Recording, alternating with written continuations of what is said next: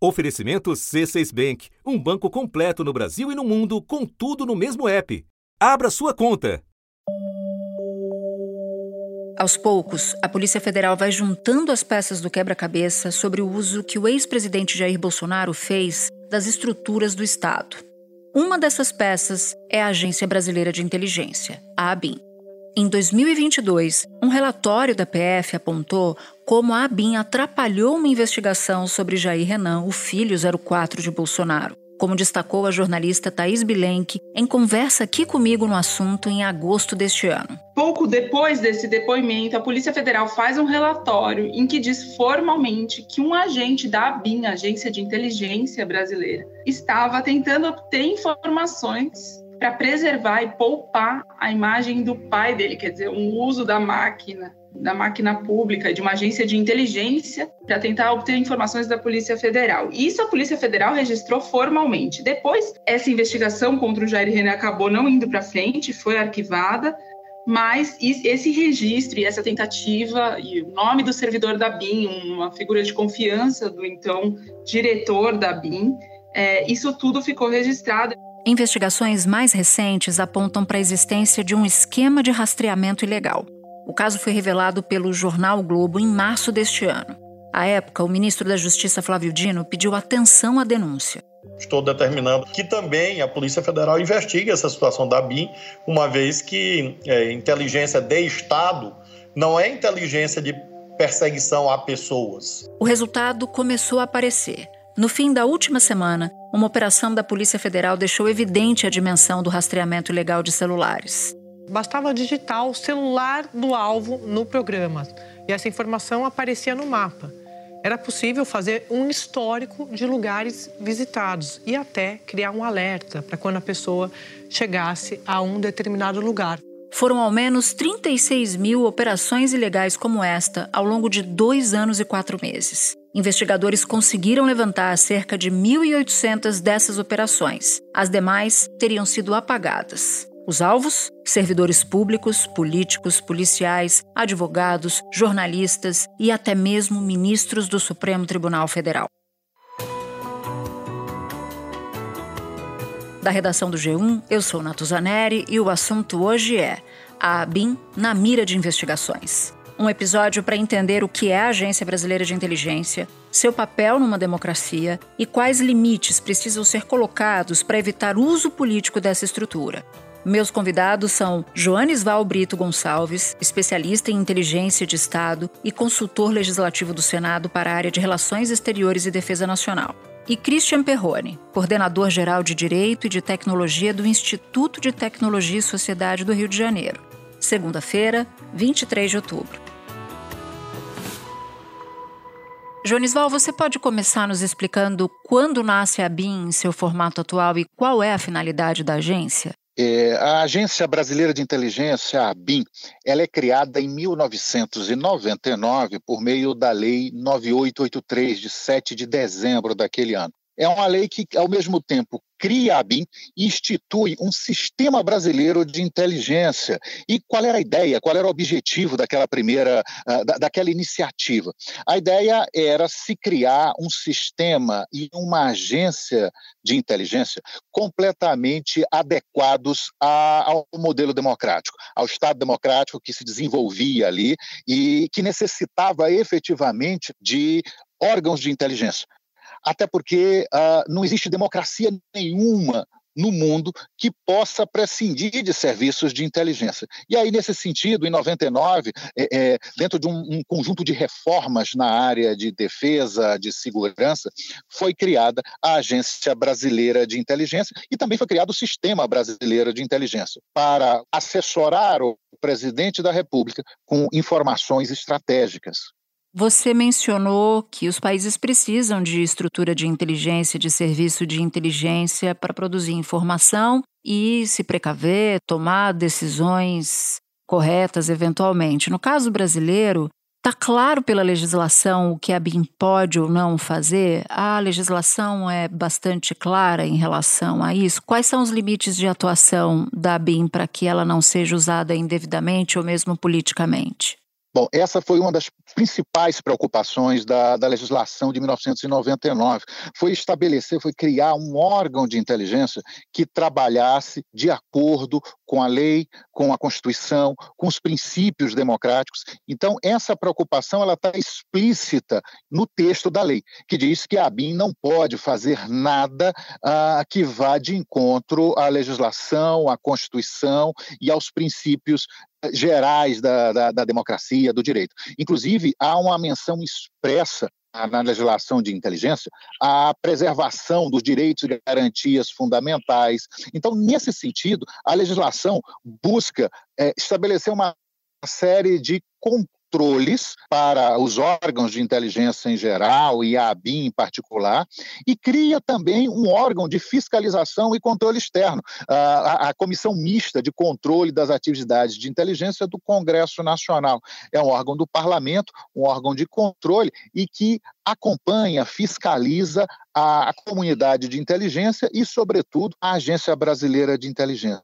De modo que se buscou na legislação de 99 adequar o Serviço de Inteligência Brasileira ao Estado Democrático de Direito. A lei ela é muito ciosa dessas questões. Agora, depois dos atentados golpistas do dia 8 de janeiro, o presidente Lula tirou a BIM das mãos do Gabinete de Segurança Institucional GSI. Lembrando que a BIM ficava sob o GSI durante o governo Bolsonaro. Então, a BIM sai das mãos do GSI e vai para o controle da Casa Civil, um outro ministério, ambos ficam ali no Palácio do Planalto. Mas quem é o responsável por controlar as atividades da ABIN. E eu aproveito para te perguntar qual é a importância desse tipo de controle para garantir que a agência siga fiel aos princípios democráticos.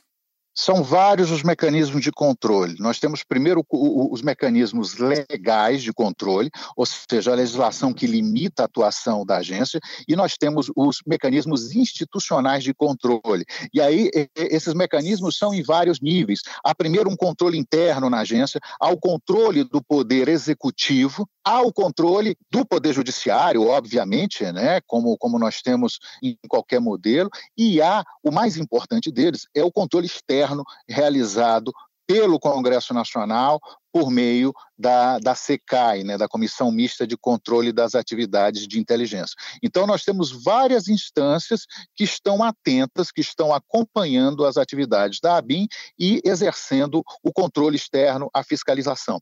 Segundo as investigações, esse sistema, esse programa espião, comprado de uma empresa israelense com recursos públicos e sem licitação, era usado por servidores para invadir sistematicamente a rede de telefonia brasileira e monitorar pessoas.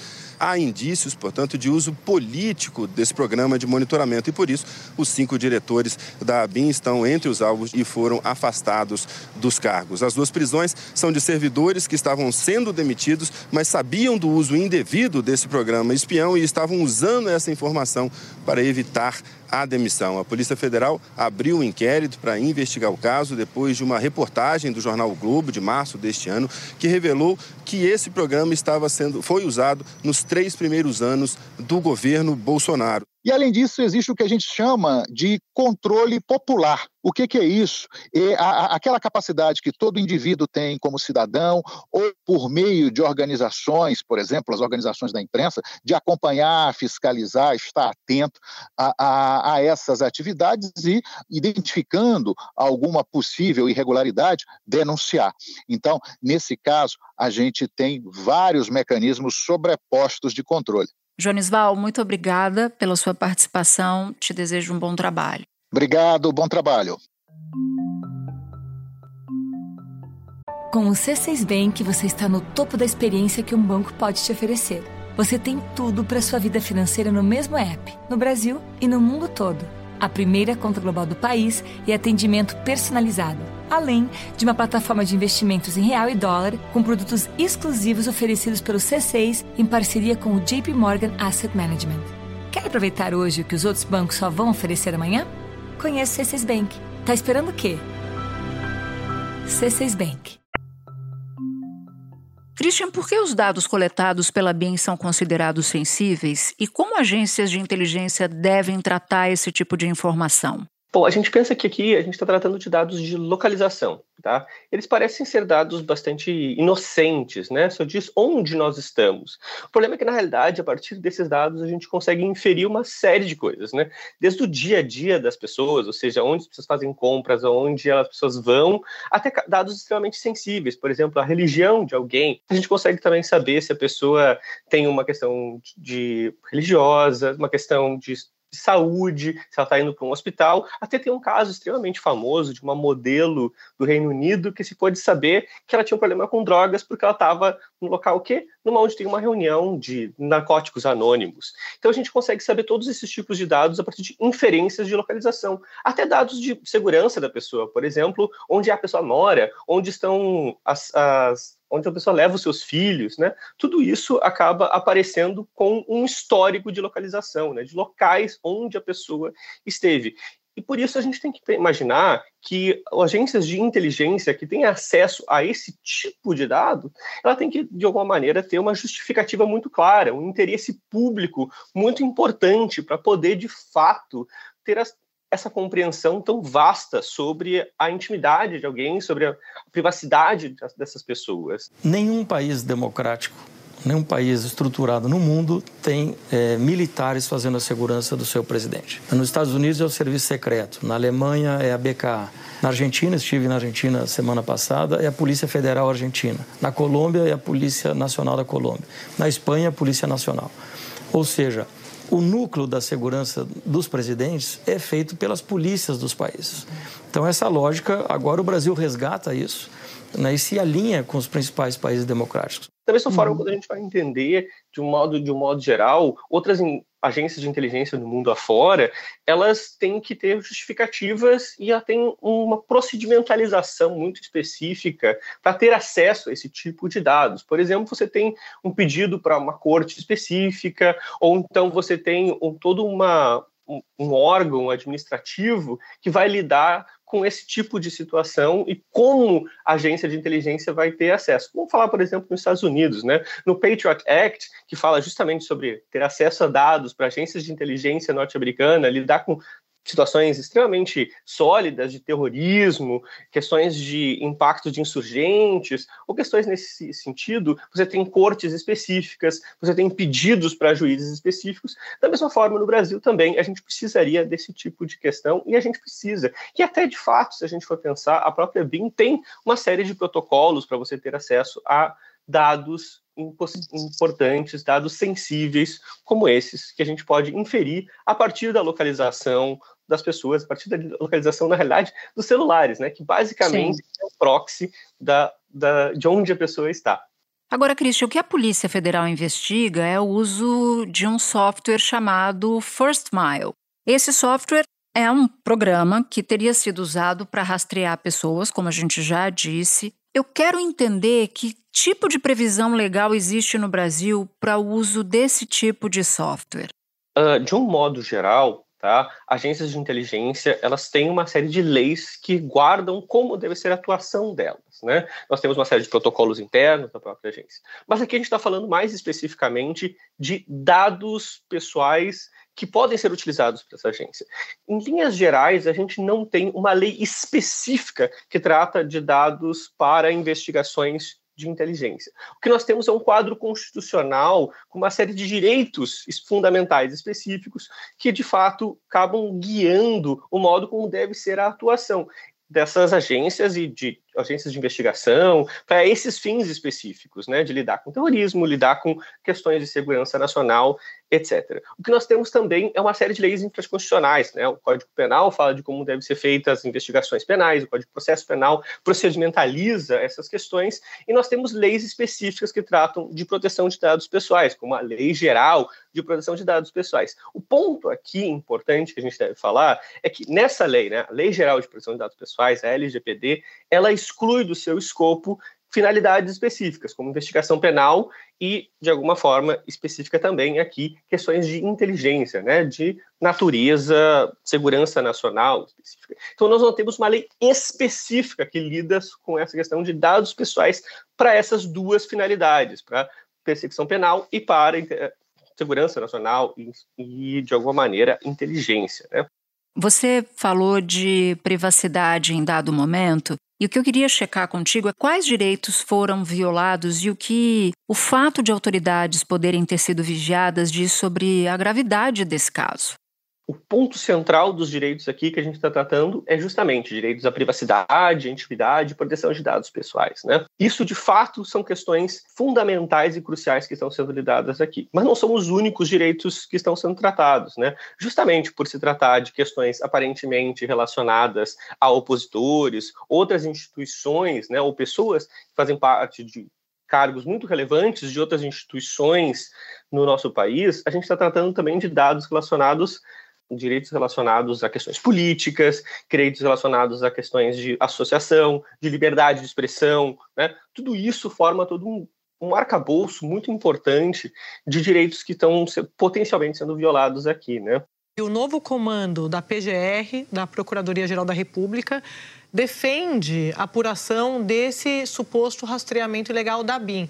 E a gestão do Aras tinha defendido exatamente o contrário, o arquivamento. Essa nova gestão, sob nova direção, está é, seguindo as atribuições que a Procuradoria-Geral da República tem proteger a, a sociedade, a democracia, coibir esse tipo de ação criminosa. No mínimo, investigar. Era isso que não acontecia na gestão é, de Aras, que havia uma, um, um alinhamento e uma blindagem aos maus feitos, ou, no mínimo, às suspeitas relacionadas ao governo Bolsonaro. Se a gente olhar do ponto de vista que são pessoas que são em alto escalão, também a gente pode estar lidando na questões institucionais do próprio, do próprio Estado brasileiro, da própria democracia, da separação de poderes, né? Isso pode influenciar de fato como essas pessoas, ou pelo menos de alguma maneira entender como essas pessoas estão lidando com seus cargos, estão nessa, nessa situação extremamente relevante.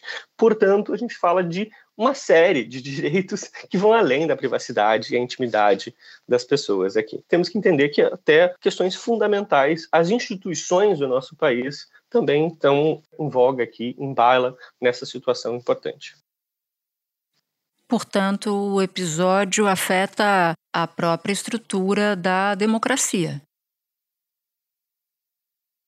Exato, né? Ele pode, de alguma maneira, estar lidando com isso, né? Com a própria estrutura do nosso Estado democrático de direito, a separação de poderes entre os, as instituições e o modo como essas instituições estão sendo tratadas no dia de hoje. Então, é muito importante a gente compreender muito bem como é que foram utilizados esses softwares pelas agências de inteligência brasileiras. Christian, muito obrigada e um bom trabalho para você. Obrigado, aqui é um prazer conversar com você, Naduza. Este foi o assunto podcast diário disponível no G1, no Globoplay ou na sua plataforma de áudio preferida. Comigo na equipe do assunto estão Mônica Mariotti, Amanda Polato, Lorena Lara, Luiz Felipe Silva, Tiago Kazuroski, Gabriel de Campos, Nayara Fernandes e Etos Kleiter. Eu sou Natuzaneri e fico por aqui. Até o próximo assunto. Você no topo da experiência financeira que um banco pode oferecer. Escolha um banco completo no Brasil e em qualquer lugar do mundo. Abra sua conta no C6 Bank.